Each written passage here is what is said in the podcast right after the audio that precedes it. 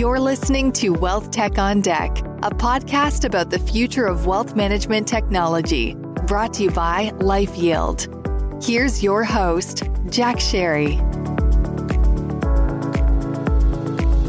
Hello, everyone. Welcome to Wealth Tech on Deck. Thanks for joining us. Each week, I have the privilege of speaking with industry leaders around issues that inform and advance financial advice wealth and asset management, retirement, insurance and annuities, and technology.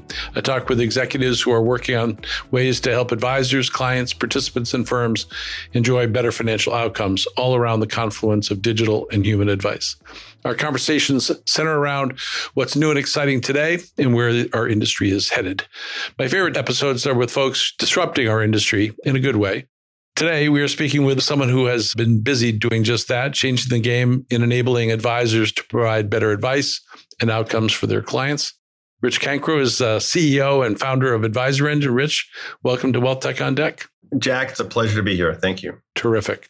So, Rich, let's start with you telling our audience about Advisor Engine at a high level, about the role you play and the firms and advisors you serve. I started the firm. I'm the founder and CEO back in about 2014. We deliver a robust wealth management technology platform. It's open architecture, so we like to play with a lot of the industry partners, whether it's custodians or whether it's other fintechs. We typically will service uh, advisors that are the core four custodians, so whether that be uh, Schwab, TD, Fidelity, and Pershing. Our mission is to, is to help advisors connect with their prospects and clients. It's to help them grow and it's also to help them scale their truly scale their business yeah. with their smart automation and workflows. That's great.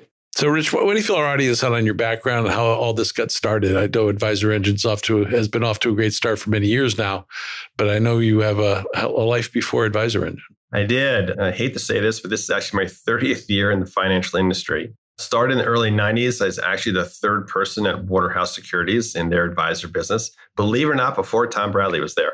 Yeah, yeah. And what I learned there pretty quickly being one of three people. So that meant I took all the client service calls, I placed trades, learned all about operations, I opened accounts, I helped move money, pretty much did everything other than sell. And you know what I learned from there was two things. One is I am absolutely passionate about fiduciary advisors, which I'll talk a little bit more in the, my journey. But I love the fact that fiduciary advisors are fully aligned with their clients' interests. The second thing I learned, and we've carried this also forward, is they're small businesses how they get service and how they service their clients, every moment matters. So, how they open accounts, how they deliver performance reports, how they execute trades, all of it, all the details matters to them. After that, I moved on to what was PC Financial Network. That time was part of Pershing and it was a direct to consumer app back in the in the mid 90s, and then turned into DLJ Direct. DLJ Direct at that time owned Pershing, and it was a lot of fun. A lot of fun in my career we are innovating and creating new capabilities first out there. So the first is real-time balances, first real-time P&L, first is streaming quotes, first online IPO center, first institutional research. I actually signed the very first Dow Jones Newswire for real-time news to hit consumer base. It's the first time it's going to consumers versus professionals. So learned a lot about building consumer apps at the time. And then transition from that point to building out what is today NetX 360 at the time was NetX Pro and NetX Client. And what that charter was was to take the, Net, the DLJ Direct tech stack and make it work for Pershing's clients, both their broker dealers and their RIAs clients. And my first client was actually Vanguard Brokerage Services, which was a great first client. You know, it really helped us learn the need for flexibility around brand, workflow, risk framework, investment framework, workflows, compliance, all those things when you're building out and when you're taking a retail app and making it work for an institutional client, you really have to build out a ton of flexibility. So that was, you know, my first. And I learned a lot from Jim Crowley and Brian Shea, who were at the time at Pershing, and Jim is, is now the CEO of Pershing. And uh, you know, I was, I was a sponge with them, learning all about that part of the business. After that, then uh, built out DLJ Direct Investment Advisor Services, which was the service independent advisor. So, kind of getting back into my core passion. And there, I brought on a partner, Jeff Rausch, who to this day is just has amazing depth of knowledge of how advisors run their businesses from productivity to any type of pain point to client onboarding, servicing clients, all the things that an advisor cares about. And I was just a sponge with him as well. And he just, just was a wealth of knowledge and really kind of set me up for my future from there, I went into Bear Stearns and headed product development for the RIA custody business. built out whether it was tech, mutual fund platforms, separate account platforms for that business. Ultimately ran it as a transition to JP Morgan and then transitioned into running the RIA business as a transition to JP Morgan. An interesting thing that I learned there and connecting dots from early in my career, you know, when we were trying to sell our custody services and technology to advisors, their questions are always not about how do I make money? They're always about how does this benefit my client? And that so resonated with me. There, every question was, how is this good for my client? So it just really connecting those dots from early in my career to there is, you know, driven my passion. Moved on to Merrill Lynch, where there I headed up the RIA custody business there, as well as all the planning and reporting across the Merrill Lynch franchise. And then transitioned to a founder, which was a big transition moment. If I may, Rich, so how did you go from Merrill Lynch, arguably one of the best firms in our business, biggest firm certainly, to wanting to do a startup? How did that happen? Well, you know, it's interesting. I come from a family of startups. So going all the way back to my grandmother, she actually started a business in the 30s, maybe in the 20s. I don't know exactly the time frame. so she started a business. Her entire career, she was an entrepreneur, and she had, had such a spirit to her and such passion, and just amazing, you know, the success that she had. And then my father ultimately was also a CEO, and you know, ran businesses and things like that. So it was within my, I think, my DNA. So even going back to the mid 2000s, I've always had this idea of wanting to do this. Yeah. I guess I, I would suggest I didn't have the courage. And somehow I found that courage when I had my first child. Seems a little crazy. So a little crazy. Yeah, the first like, getting married, having a child, and decided to become a founder. Um, but I had that, you know, I really did have it since the, you know, I'd say the mid 2000s, wanting to do this. And so when I did transition to founder, one is I can maybe even more relate to small businesses. Sure. So I went from you know bigger companies, a lot of support services, all those things to it's me and my cat basically looking out the window and coming up with a business plan, and you know launching a company. It's me and my cat looking out onto 27th Street here in New York City, and realize like I have to do everything right? So I have to, besides coming the business plan, trying to, you know, win business and win clients and so on and so forth, and build a brand and all those things you know, holy cow, the toner just went out. You know, let's get that. I got to get that. Right. Yep. Any little thing that, you know, oh, I have to open a bank account. I hope I have to start a corporation. All these things that take time that small businesses. So it connected me even closer to, I think, a lot of the firms. And when I talk about small businesses, I think what's a $50 million advisor, a $5 billion advisor, a 10 billion, they're still small businesses. And every sure. client, every moment matters to them. Yeah. So I actually had two ideas, and I normally don't talk about it, but so I had two ideas. One was to create a national RA business with a national brand. Because I'm just, like I said, so passionate about the fiduciary model. Yep. In doing that, you know, I looked at a lot of technology solutions out there, and I realized that they weren't at that time, and they've made some really great progress since. They weren't really built to connect advisors and clients. They're really kind of oriented toward portfolio management and advisor using tech, but not really connecting with clients. So that went into my, my second idea, which I was equally passionate about, which is to build the wealth platform, which has been something I wanted to do for, for quite a while. And the goal of that was to connect advisors and clients. Instead of like thinking of it this way of an advisor using tech and then talking to a client or connecting client, using the same thing to connect on, right? So in real time, collaboration, engagement that the advisor and client were connecting. Now, it's okay that maybe the UI may be different. That's okay. The data level may be different in terms of what you show an, an advisor versus a client because you want to make it approachable for the audience. So you can build a more approachable UI, workflow, data, you know, the words you use for the client that may be a bit different than an advisor. And so it, it really wasn't there at the time. And we also didn't find, when I was looking at things, that it really kind of scaled the full set of activities for an advisor. So beyond performance supporting, trade rebalancing, and fee billing, which are all pain points, but also all the other parts. So client onboarding, so opening accounts digitally, funding those accounts, moving assets. And then the third was communication.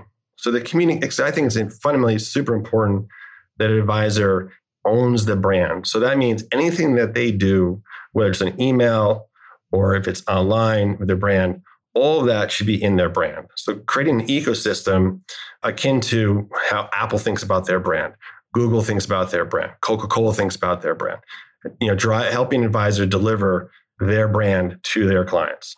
So, Rich, one of the things that we see, and we've had conversations at other times on along these lines, is that there seems to be a movement toward what I, I'm calling comprehensive advice platforms. You are all that. That's Advisor Engine is a comprehensive advice platform. And when you started it, frankly, that was a relatively new idea you know, this a few years ago, and things have changed rapidly over the past few for sure. So, talk a little bit about that because there's real challenges. It's one thing to have all these discrete elements, all these discrete capabilities.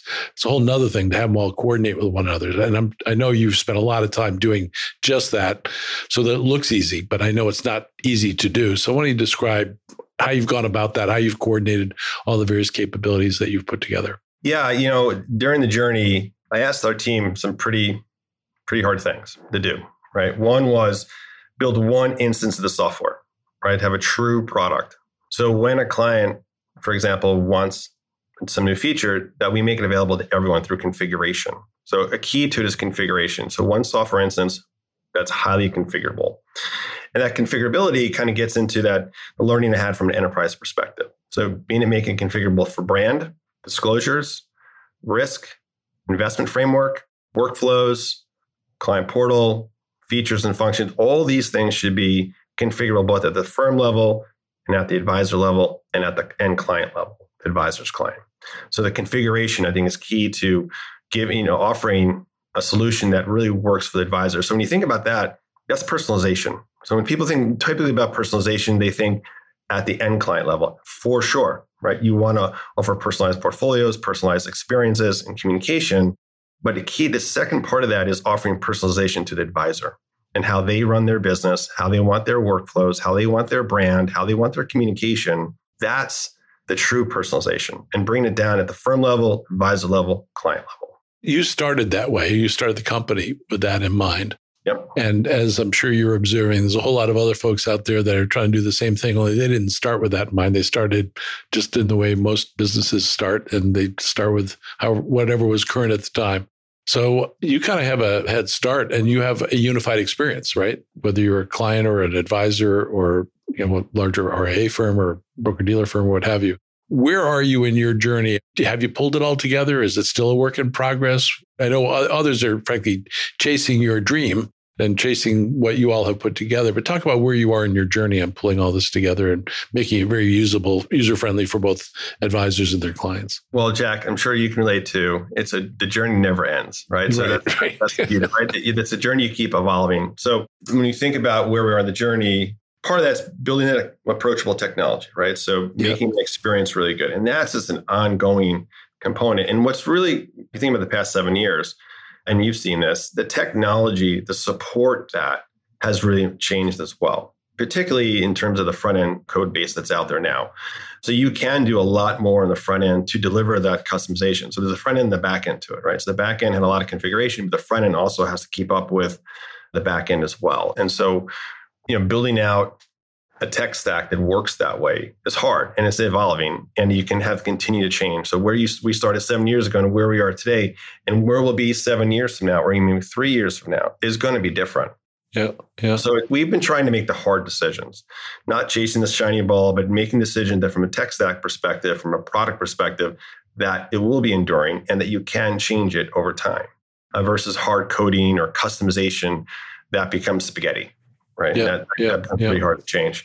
The other thing which is important to note too, because it's not only those things, right? It's also so approachable technology, configuration, connecting advisors and clients, but it's also something that's secure, which Yep, is sure. something that's incredibly important and more important every every month, every year, Sure. Sure. right? In terms of security, because that is changing all the time. So we have a heavy, heavy emphasis on all of the, of the security and continuing to evolve that.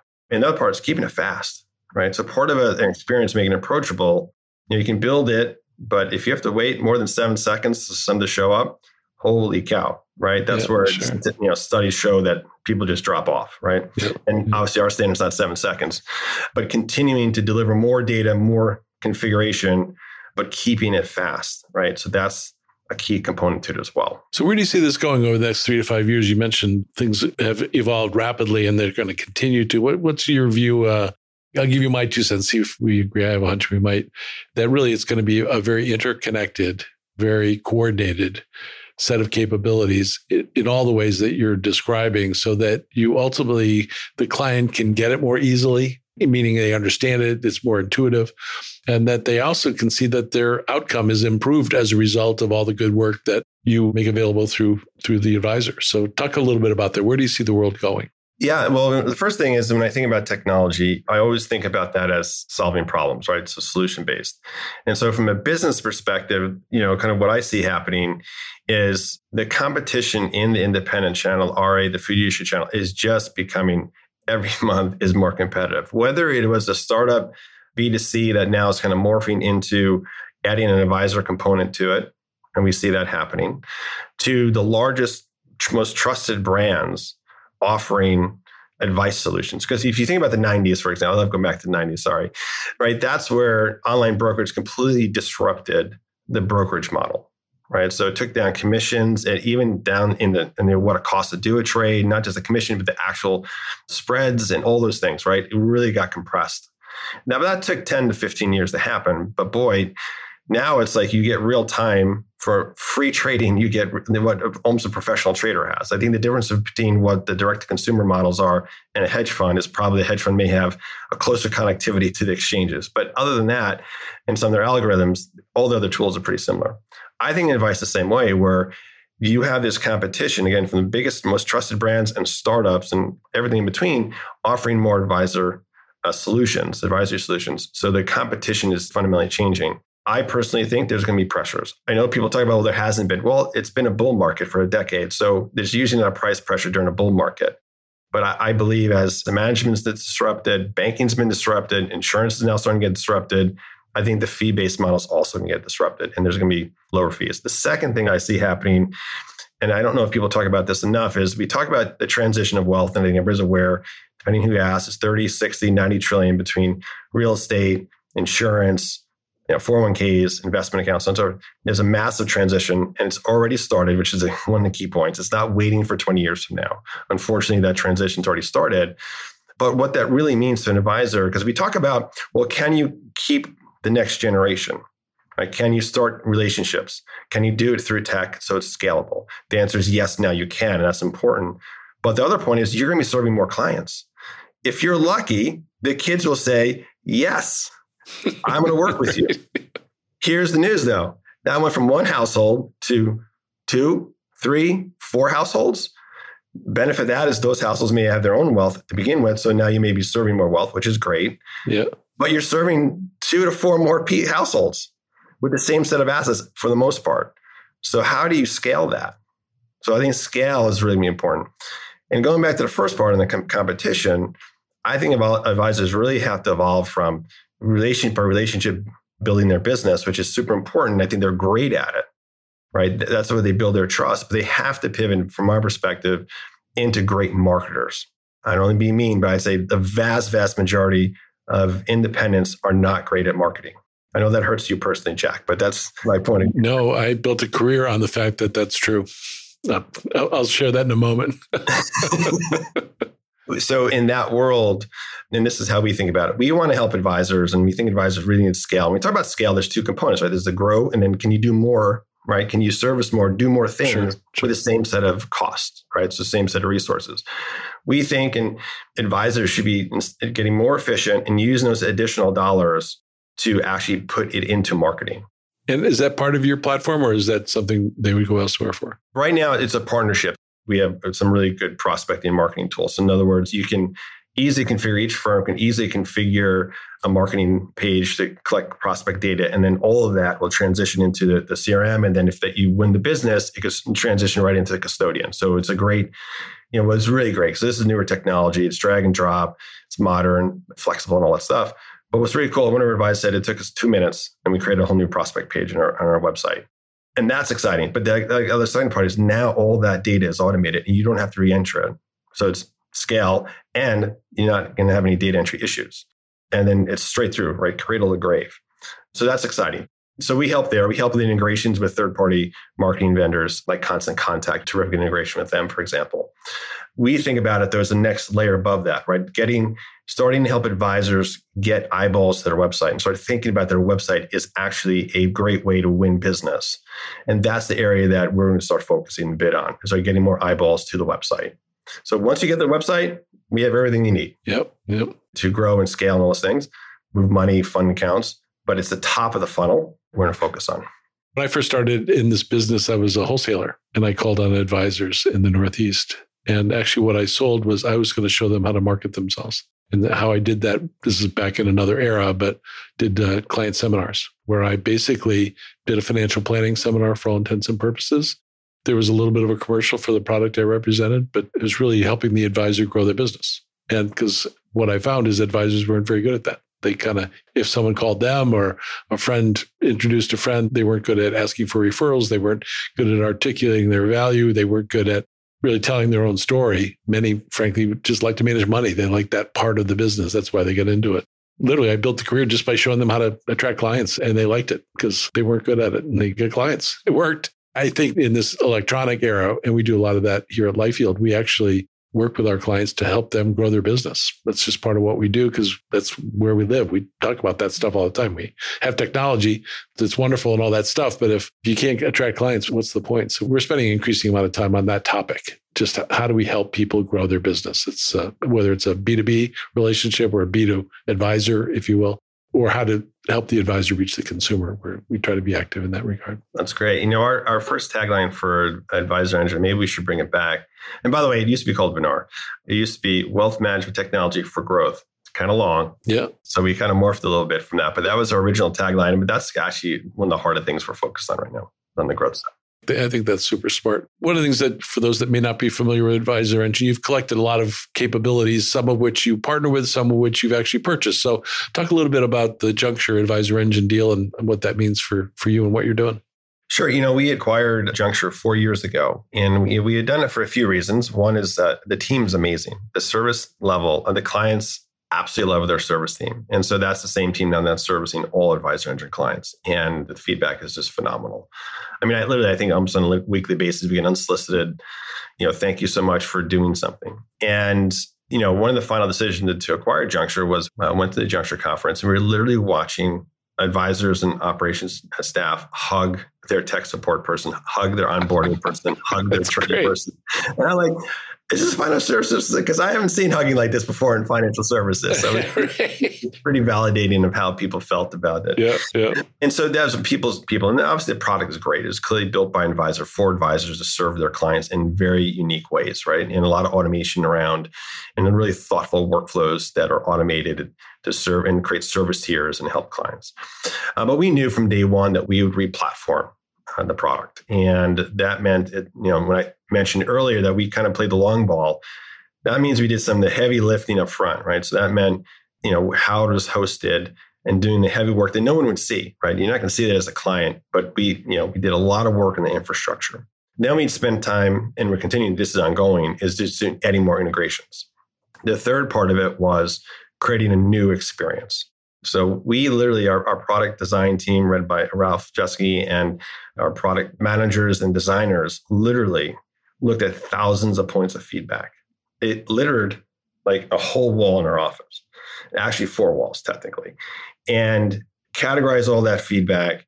It's not just to make it look better, right? It's to have it operate better. So address all those pieces of feedback.